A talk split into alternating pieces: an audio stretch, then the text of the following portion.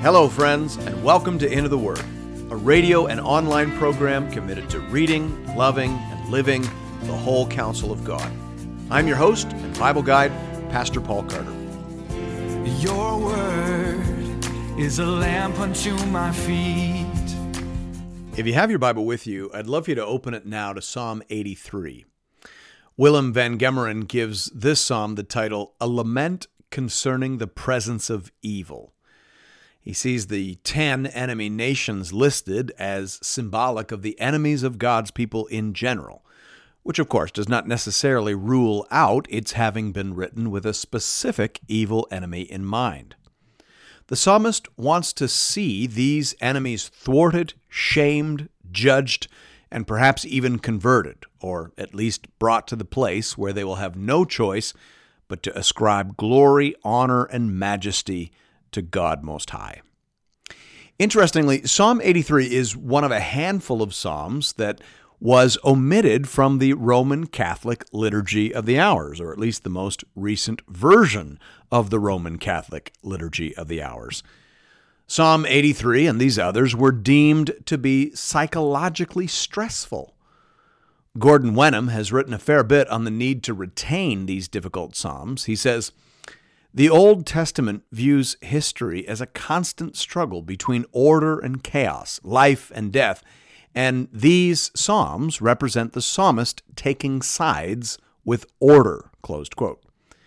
And by praying them in the church today, we make it clear that we are taking sides as well.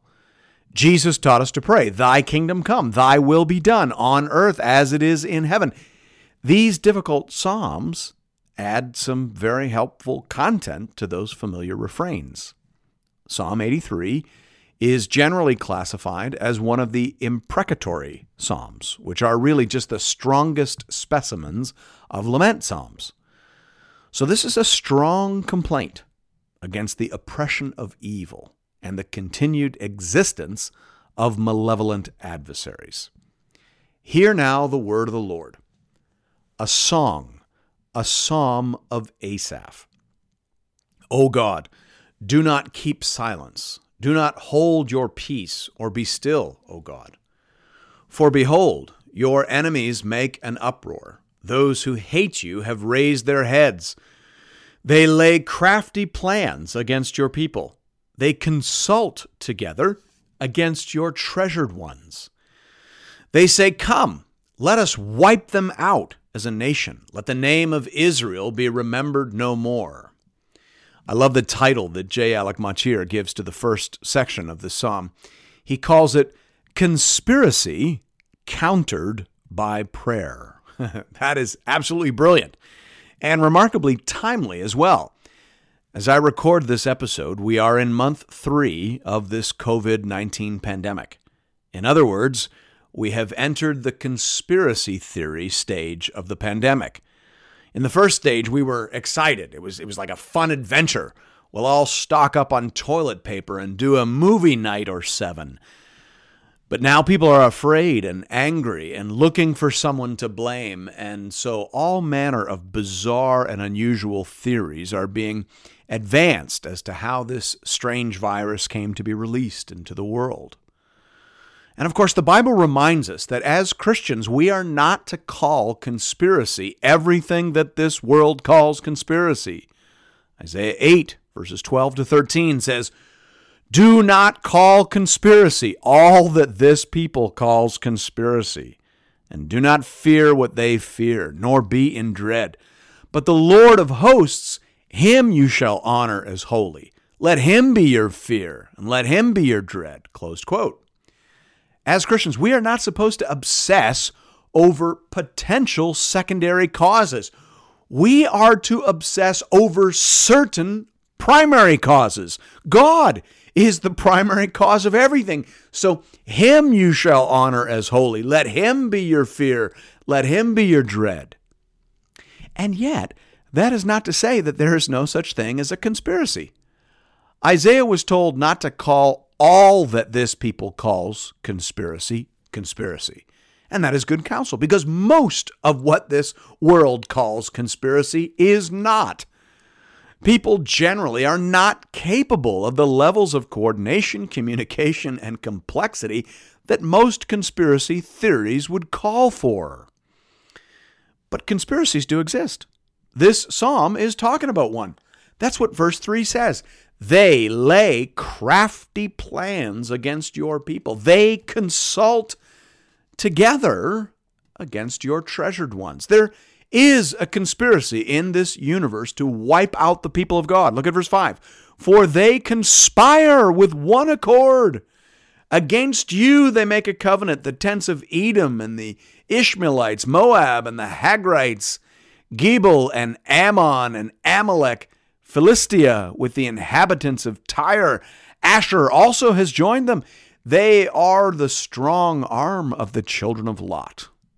The NIV of verse 8 is actually a little clearer in my estimation. It says, Even Assyria has joined them to reinforce Lot's descendants. Again, the fact that 10 nations are listed here inclines us to understand this list in a symbolic sense. All the nations, or a great host of nations, are involved in this conspiracy. They all work together to oppose and destroy the people of God. That's what the psalmist is saying. Now, before you dismiss this as a form of prophetic paranoia, you may want to recall that this is basically what Revelation chapter 12 in the New Testament is saying as well. In Revelation 12, the Apostle John has a vision about a dragon that wants to destroy the covenant community. He, he wants to destroy Jesus, the child that is given birth to by the covenant community, by Mother Church, you might say. At the start of the vision, the dragon is pursuing the woman so as to eat her child. But the child is born and ascends into heaven, and the dragon can never get near him. So, in wrath, he turns his attention against Mother Church. Verse 17 says, Then the dragon became furious with the woman and went off to make war on the rest of her offspring, on those who keep the commandments of God and hold to the testimony of Jesus. And he stood on the sand of the sea. That he stood on the sand of the sea means that he took a stand against the church from within the nations of the people. The sea in Revelation generally stands for the people, the mass, the swirling mass of humanity. It is out of the sea that the beast arises. So the point is that all across the pages of the Bible, there is this idea that there is a conspiracy against God's people, and its author is the devil. He whispers lies into the ears of nations and leaders, and he causes them to act in such a way as to harm and oppress God's people. That's the conspiracy.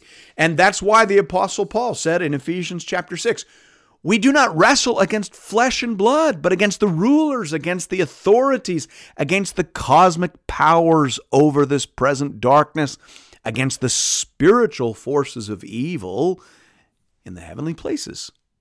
This, this is ultimately a spiritual battle, brothers and sisters, not a political battle. We won't defeat this foe on Facebook with our many posts. We won't defeat it at the polls in a general election. This foe is a spiritual foe. And therefore, our warfare must be spiritual in nature. Revelation 12:11 predicts that very thing. Looking forward over the entire course of the battle, the voice from heaven says, "They have conquered him by the blood of the lamb and by the word of their testimony, for they loved not their lives even unto death." That's how our enemy is ultimately defeated. That's that's how the church wins. We conquer by the blood of the lamb and by the word of our testimony. We conquer by loving not our lives unto death.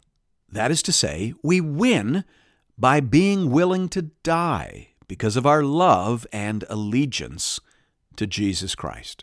Christians win by dying. How could it be any other? For we serve the crucified Savior.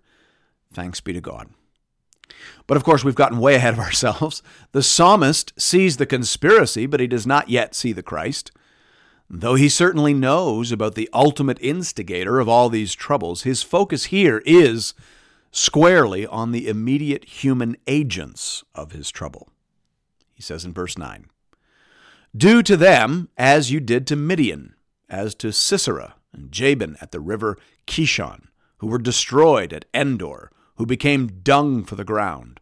Make their nobles like Oreb and Zeb, all their princes like Zebah and Zalmunna, who said, Let us take possession for ourselves of the pastures of God. And these, of course, are stories from the book of Judges. The psalmist mines the past for resources in the present spiritual struggle. And we would do well to follow that example. Do it again, Lord. You have defeated our enemies in the past, but they have regathered, Lord. You destroy one enemy and another rises to take its place. And of course, that's the nature of a demonic conspiracy. The immediate human agents are just puppets. Moab today, Assyria the next day, Babylon the day after that. The real enemy, of course, remains in shadow. But today's enemies are all that matters from a certain point of view. Certainly, from the point of view of the psalmist. If you're being assaulted by the Assyrians, then it is the Assyrians that really matter. If the Assyrians are banging on your front gate, then it is there that you need the power and deliverance of Almighty God. And so that is what he prays for in verse 13. Oh my God, make them like whirling dust, like chaff before the wind. As fire consumes the forest, as the flame sets the mountains ablaze, so may you pursue them with your tempest and terrify them with your hurricane. Fill them with shame, that they may seek your name, O Lord. Let them be put to shame and dismayed forever. Let them perish in disgrace, that they may know that you alone, whose name is the Lord, are the Most High over all the earth. Now, while the psalm was likely written to be used by God's people whenever they found themselves facing a terrible enemy, it may well have been written first for use against those dreaded Assyrians. Obviously, if it had been written in Babylon after the destruction of Jerusalem in 586 BC, we would have expected Babylon to be listed as the tenth and crowning power in opposition to God's people, not Assyria. So it probably was written originally as a prayer against a particular enemy. An enemy camped around the gates of Jerusalem, an enemy that surely played the part of a surrogate of Satan. And this would have been a perfect prayer for that occasion. And if so, then happily, it was a prayer that God answered. To get the full effect of this psalm, you should read it aloud and imagine it as a prayer commissioned by King Hezekiah as the Assyrian army gathered around Jerusalem like a python wrapping itself around the body of its victim. The choir master of the Asaphite choir seeks the Lord and pens this prayer, the last one in the Bible ascribed to his choir. And he delivers it to the desperate monarch huddling in his chambers the king prays this psalm before the Lord. And perhaps he has it sung by singers from the choir in the courts of the temple. And then, having done all that he can, he goes to sleep. And that night, the angel of the Lord went out and struck down 185,000 in the camp of the Assyrians. And when people arose early in the morning, behold, these were all dead bodies. Then Sennacherib, king of Assyria, departed and went home and lived at Nineveh. And as he was worshipping in the house of Nisroch, his god, Adrammelech and Sharezer, his son, struck him down with the sword and escaped into the land of Ararat. 2 Kings 19, 35 to 37. If this was the prayer, then that was the answer to it. Thanks be to God. The RMM plan has us reading two Psalms today, so if you have your Bible with you, keep it open now to Psalm 84. To the choir master, according to the Gittith, a psalm of the sons of Korah. How lovely is your dwelling place, O Lord of hosts! My soul longs, yes, faints for the courts of the Lord. My heart and flesh Sing for joy to the living God. This is a pilgrim psalm, and it bears many similarities to Psalm 42, which is also one of the psalms of the sons of Korah. Perhaps they specialized in pilgrim psalms. Derek Kidner believes that it was written by a pilgrim in exile. He understands it as a prayer and a poem written by a worshiper who, for some reason, was unable to make the actual pilgrimage and therefore is forced to make the journey in his heart, as it were the several expressions of deep longing and desperate desire do seem to support that conjecture. Kidner says, Often it is the exile who appreciates home, while the stay at homes find fault with it. And so perhaps this is a psalm that was written by a would be pilgrim, but it would certainly have been sung and enjoyed by actual pilgrims. It was a great psalm for pilgrims to be singing as they walked their way to Jerusalem. It would have helped to fuel their already heightened expectations. Verse 3 says, Even the sparrow finds a home, and the swallow a nest for herself, where she may lay her young at your altars, O Lord of hosts, my King and my God. Blessed are those who dwell in your house, ever singing your praise.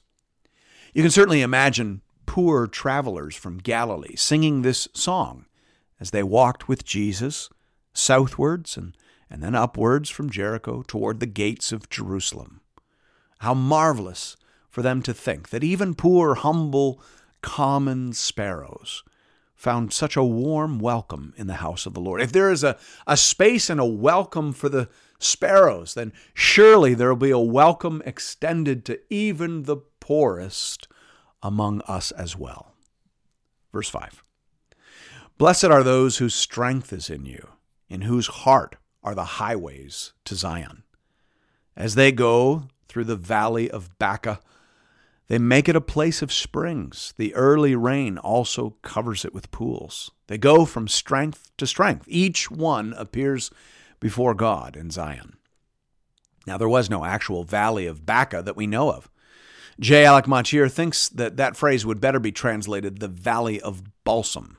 But even still, we don't know of a Valley of Balsam either. It is probably intended as a poetic expression. Balsam trees grew in arid places, and so the Valley of Balsam likely speaks of a faith that reaches out for blessing in hard places.